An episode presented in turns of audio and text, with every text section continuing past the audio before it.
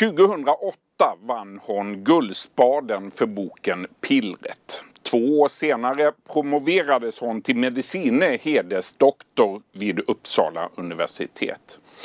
2012 fick hon Augustpriset för biografin om Raoul Wallenberg och hon utsågs samtidigt till gästprofessor vid JMG i Göteborg.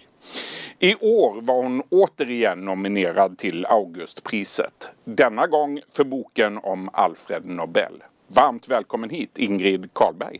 Tack så mycket.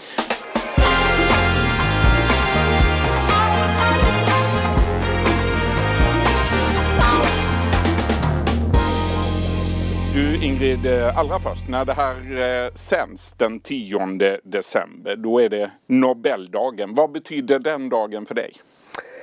Ja, genom åren har det kanske inte betytt så där jättemycket. Men i år så ska jag vara med på prisutdelningen. Så det ska bli väldigt roligt. Hur kommer du att följa Nobelmiddagen?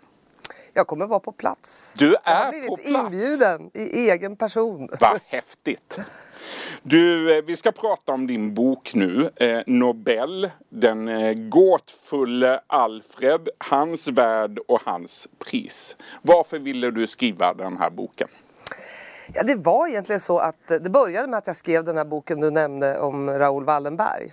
Och då upptäckte jag, jag har en bakgrund då som grävande och, und- eller, i grävande och berättande journalistik. Du har jobbat på Dagens Nyheter i många Dagens, år. Ja, i många år. Och eh, då upptäckte jag om man använder de arbetsmetoderna på historien så kan det bli väldigt spännande. Alltså att man följer en person och, och tecknar honom i sin samtid.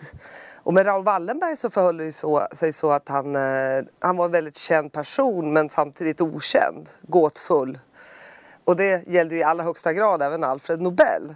Och när jag då började så att säga, skrapa lite på ämnet Alfred Nobel eh, så insåg jag att det aldrig skrivits egentligen någon bok där, där en oberoende bok som, där Nobelstiftelsen inte har hållit sin hand över texten eh, och över dokumenten med eh, fotnoter och baserat då på originaldokument.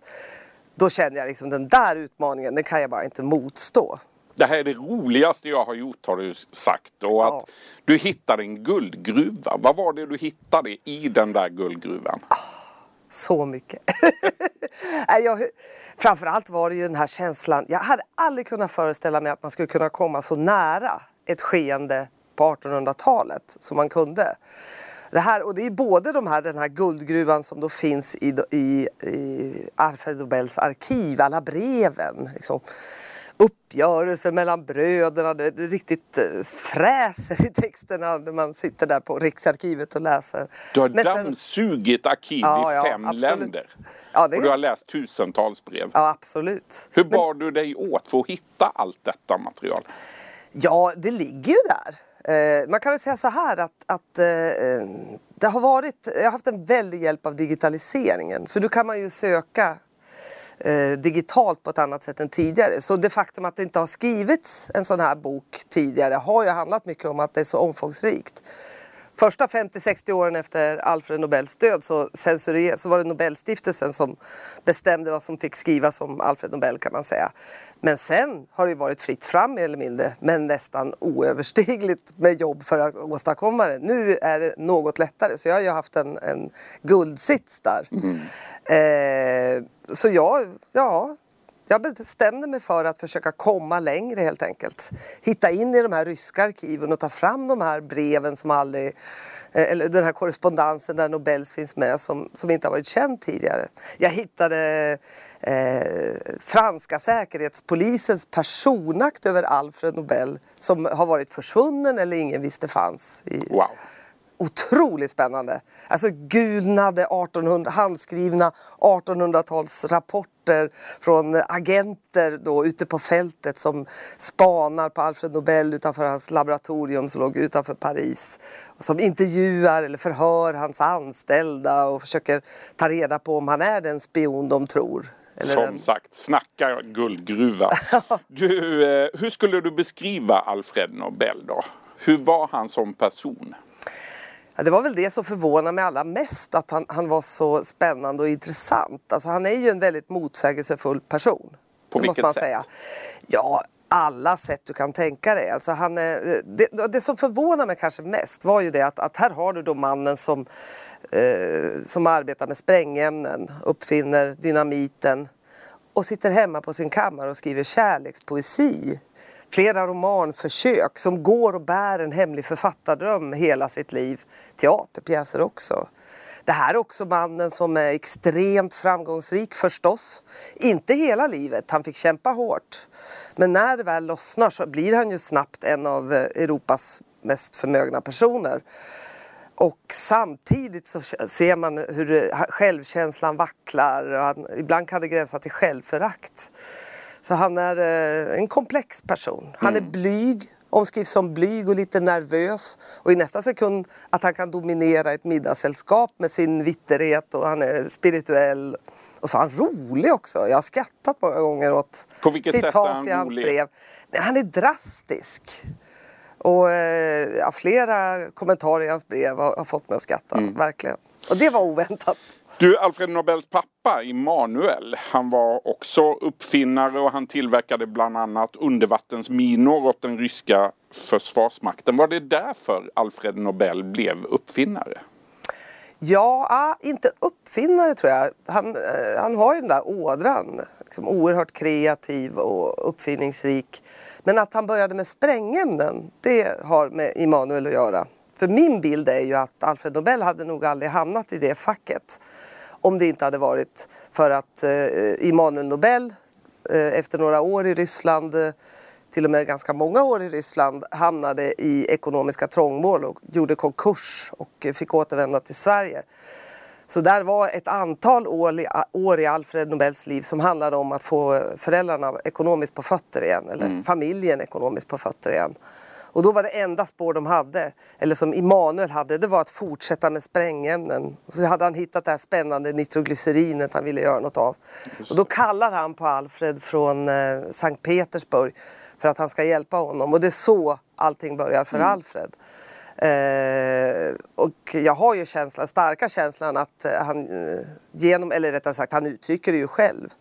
När han blir rik så är han frustrerad över att han fortfarande måste ägna så mycket tid åt de här sprängämnena för han har ju sina drömmar. Han vill skriva. Han vill skriva. Mm. Och han har också en dröm om att bli erkänd som eh, vetenskapsman. Han, han har ingen akademisk utbildning, han, eh, han, kan inte kalla sig vetenskapsman men han, han vill göra något för vetenskapen. Mm. Finnas med i de sammanhangen känner man. Så att eh, det där med sprängämnen, ja det var nog inte hans första prioritet i livet. Du, den, den 3 september 1864 då inträffar en oerhört eh, dramatisk och tragisk händelse. Bara ett stenkast härifrån vår tv-studio på Söder Mälarstrand i Stockholm. Alfred Nobels 21-årige lillebror Emil och fyra andra personer dör den här dagen. Berätta, vad var det som hände? Fem andra faktiskt. Fem andra? Det var ju då när Alfred hade återvänt från, då bodde ju i 20 år i Sankt Petersburg. Föräldrarna har återvänt med yngste brodern Emil. Alfred och Immanuel kallar på Alfred för att de ska göra, experimentera med nitroglycerin. De har i det här skedet, ingen har i det här, vid den här tiden en aning om hur farligt nitroglycerin är. För att eh, det man håller på med då det är att försöka få nitroglycerin att explodera. Och i och med att det är svårt att få det att explodera så tror man att det är ofarligt. I själva verket kan det självantända eller detonera av sig självt eh, under vissa omständigheter. Och det är förmodligen det som händer en dag då när eh, Emil står i laboratoriet, Alfred sitter i boningshuset på bottenvåningen en bit bort och plötsligt så sprängs hela laboratoriet i luften. Mm. Och det är ju så pass att alltså, fönsterrutor går ju sönder på, i, på Kungsholmen. Oj, oj, oj. Och, eh, ja, det är, och eh, sex människor dör som sagt. Hur påverkades Alfred Nobel av den här händelsen? Där, det är ju så att när den här olyckan händer så samlas ju familjen. Och, eh, så därför finns egentligen inte så många brev dem emellan om hur de reagerar Eh, Initialt? Eh, först. Jag vet att man kan se på eh, bevakningen i tidningarna att han drabbas av någon slags sån här panisk handlingskraft. Han måste försvara, försvara, försvara.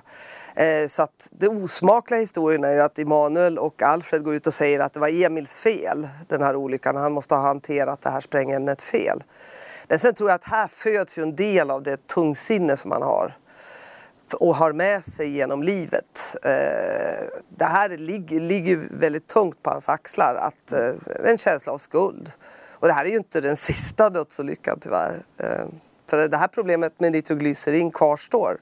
Mm. Alfred Nobel reser till USA och möts av 60 döda, nyheten om 60 döda på ett fartyg i Panama och 17 i en nitroglycerinexplosion i San Francisco hotas av eh, dödsstraff mer eller mindre. Så att, eh, mm. Men det är då han uppfinner dynamiten Just som är det. betydligt säkrare.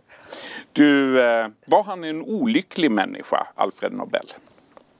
Ja, Långa han, han har ju svårt han är en ganska godtrogen person eh, och han får ju svårt, eh, han åker på, går på väldigt många bakslag i sitt affärsliv. Inte så att, att han hotas ekonomiskt någon gång, även om han skriver i breven hela tiden att ruinen är nära. Men däremot blir han ju sviken på ett sätt. Alltså han, han litar på människor som sviker honom.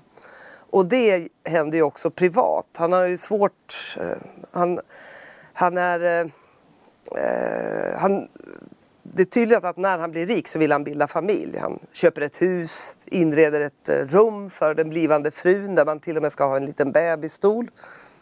Ett av de där fynden, när jag såg den fakturan eller den eh, offerten på ett rum med, med en liten bebisstol i, till Alfred Nobel i Paris så slog det ju till ordentligt i hjärtat. Mm. Alltså, för det blev ju aldrig så. Han eh, sökte en eh, kvinna som var intellektuellt jämbördig med honom. Han, han beundrade intellektuella kvinnor. Eh, ville ha en kvinna som läste böcker, tänkte spännande tankar. Eh, Men han och, hittade och henne aldrig? Jag tror egentligen han hittade henne i Berta von Suttner, fredspionjären och en blivande stor österrikisk eh, profil och författare. Eh, men hon var redan förälskad i en annan man. Mm. Och sen försökte han ju söka, söka sig andra vägar men inledde ett tämligen bitvis i alla fall väldigt, väldigt olyckligt förhållande med en 18 år yngre kvinna som väl var då Berta von Suttners raka motsats kan man säga. Mm.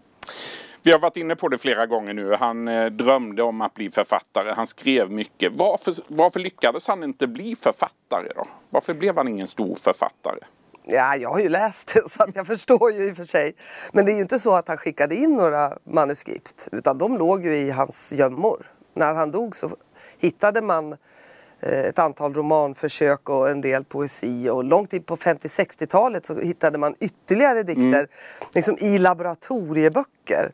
Där hur han hade liksom han skrivit hur var, han, hur, hur var det han skrev? Där, är ganska, han är ju en romantiker, skolad. Alltså han dyrkade såna här romantiska poeter med svulstiga, långa, eldiga eh, dikter och skrev i den andan. Alltså väldigt eh, filosof filosofiskt och romantiskt skulle jag säga. Mm. Högtravande. Du, det är ju en eh, tjock biografi det här. Alfred Nobel. Han ja, Wallenberg var tjockare. Den var ännu tjockare. Alfred Nobel, han har själv eh, uttalat sig och man kan läsa på baksidan av din bok här att vem har tid att läsa biografier och vem kan vara så naiv eller så älsklig att intressera sig därför? Det frågar jag mig på fullt allvar. Vad hade Alfred Nobel tyckt om den här boken tror du? Jag fortsätter ju där och skriva mm. om hur jag själv reagerar när jag hittar det där citatet. Du blev ganska förskräckt. Nej, men jag har ju suttit eh, i då, jag hade ju jobbat och suttit i arkiv och, och slitit ganska hårt. Och då kommer det där dråpslaget då från den jag skriver om. Men eh, nej, men alltså eh, jag skrev, det jag förklarar för honom då jag tillåter mig att förklara för honom det är att jag skriver ju faktiskt inte bara om dig. Nu råkar jag ju tycka att han har ett spännande liv mm. och det är uh, hans hela den här dramatiska, uh, allt drama i hans liv tillför ju väldigt mycket plus alla släktfejder och så att det räcker egentligen att skriva om Alfred Nobels liv. Men jag har ju också velat berätta om hans samtid och allt som händer på de här områdena som han valde ut för sina pris. För hur ska man förstå Alfred Nobels beslut att skapa Nobelpriset om man inte vet vad som hände under 1800-talet på litteraturens område, medicinen, fysiken, kemin och med, med storpolitiken, krigen och freden. Så jag studsar ju liksom lite där. Och Mm. det undrar om han inte hade gillat det där greppet. Att det inte bara handlade om honom. Ursäkta. Den 10 december 1896 då dör Alfred Nobel i San Remo i Italien. Han har då tagit patent på 355 uppfinningar. Han har en förmögenhet på 33 miljoner kronor. En nästan ofattbar summa på den tiden. Och 31 miljoner av de här pengarna avsätter han då för att bilda en speciell fond som ska dela ut priset inom kemi, fysiologi eller medicin, litteratur och fredsarbete. Hur reagerade släktingarna på det här testamentet? Ja, de blir chockade. Eh, därför att eh, hur den var, det var ju nio tiondelar av hans förmögenhet som skulle gå till ett framtida pris. Och inte till dem. Det är ju hans brorsbarn då som också har stått honom ganska nära. För de sista åren av Alfreds liv så får han ändå lite av ett familjeliv. Så där eh, de här brorsbarnen spelar en väldigt stor roll. Så att det är klart att de blev väldigt besvikna. Eh, Det är inte så att de vill stoppa priset. eh, Men de tar ju, går ju till aktion för att få, få testamentet ogiltigförklarat för att kunna, som de säger, eller som de eh, resonerar, ge priset lite mer rimliga proportioner och dessutom få makten över det själva. Så Släktfejden det blir en fortsätter enorm- efter hans död. Ja, eh, och eh, det blir ett enormt drama där man då på ena sidan har testamentsexekutorn, eh, exekutorerna däribland Ragnar Schulman som är den store hjälten i Nobelprissammanhang. Och på den andra sidan har man då den, framförallt den svenska släkten som eh, vill försöka åtminstone återställa proportionerna som sagt i det här. Eh, och det finns ju scener här som, som är värda en roman i sig. Alltså när eh, släkten är på plats i Paris för att försöka driva testamentet enligt fransk rätt. För då vet de att det blir ogiltigt förklarat. På andra sidan har du då samma, samtidigt i Paris har du testamentsexekutorn Ragnar Schulman och den svenska konsuln som precis har börjat föra ut hela Alfred Nobels förmögenhet ur, sta, ur landet för att ställa, liksom, göra allting till fait accompli. Så de, de re, åker då igenom Paris i vagnar beväpnade med pistoler med, den här, med alla hans värdepapper i paket. Och en dag är det ju så att eh, de till och med, släkten kommer till konsulns kontor eller till hans eh, kontor och på ba, bara något rum bakom där konsuln tar emot släkten sitter då Ragnar Schulman och backar den här förmögenheten och de vill konsultera konsuln i hur de ska kunna få testamentet ogiltigt förklarat. Alltså det är drama på hö hög nivå. En fantastisk historia. Du Ingrid, eh, Alfred Nobel, han var ju själv uppfinnare men litteraturpriset det var självklart för honom att ha med i testamentet. Varför då? Ja, för att det var hans stora intresse. Alltså var hans passion. Det var ju inte bara det att han försökte skriva böcker. Han hade ju hela huset fullt av böcker också och läste eh, kopiöst med romaner. Eh, Så att jag tror ju när hans, att det, det var väldigt viktigt för honom att, att det skulle bli ett pris, ett Nobelpris i litteratur. Mm. Du skriver själv om eh, reaktionerna. Berätta. Ja, det är ju intressant när Nobelpriset då eh, offentliggörs, eller när det blir känt i januari 1897 så, så är det väldigt mycket reaktioner. Det slår ju verkligen ner som en bomb om uttrycket tillåts. Eh, och det är inte alla som förstår de här institutionerna han har valt ut. Det är mycket bråk kring Storting, mycket protester kring valet av Stortinget för fredspriset. Men också en del invändningar mot valet av Svenska Akademin för litteraturpriset. Och det intressanta är att där tycker till och med Svenska Akademin själva att de inte riktigt vill ta sig an det här och klarar vi verkligen det här.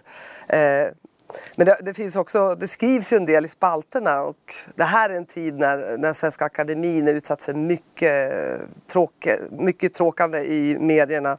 Då också ska vi säga. Då, då också. Och eh, Hjalmar Branting som sen skulle bli svensk eh, statsminister, han var då socialdemokratisk riksdagsledamot. Och han skrev i tidningen Socialdemokraten så här, han tyckte det var ett skämt där att Svenska Akademin skulle få priset och han skrev så här. Det gammalmodiga kotteri av präster och proselyter som årligen utmanar stockholmarnas löje är väl nettopp den mest inkompetenta församling som kunnat uppletas för att årligen utdela ett jättepris på 200 000 kronor åt den främste i europeisk litteratur.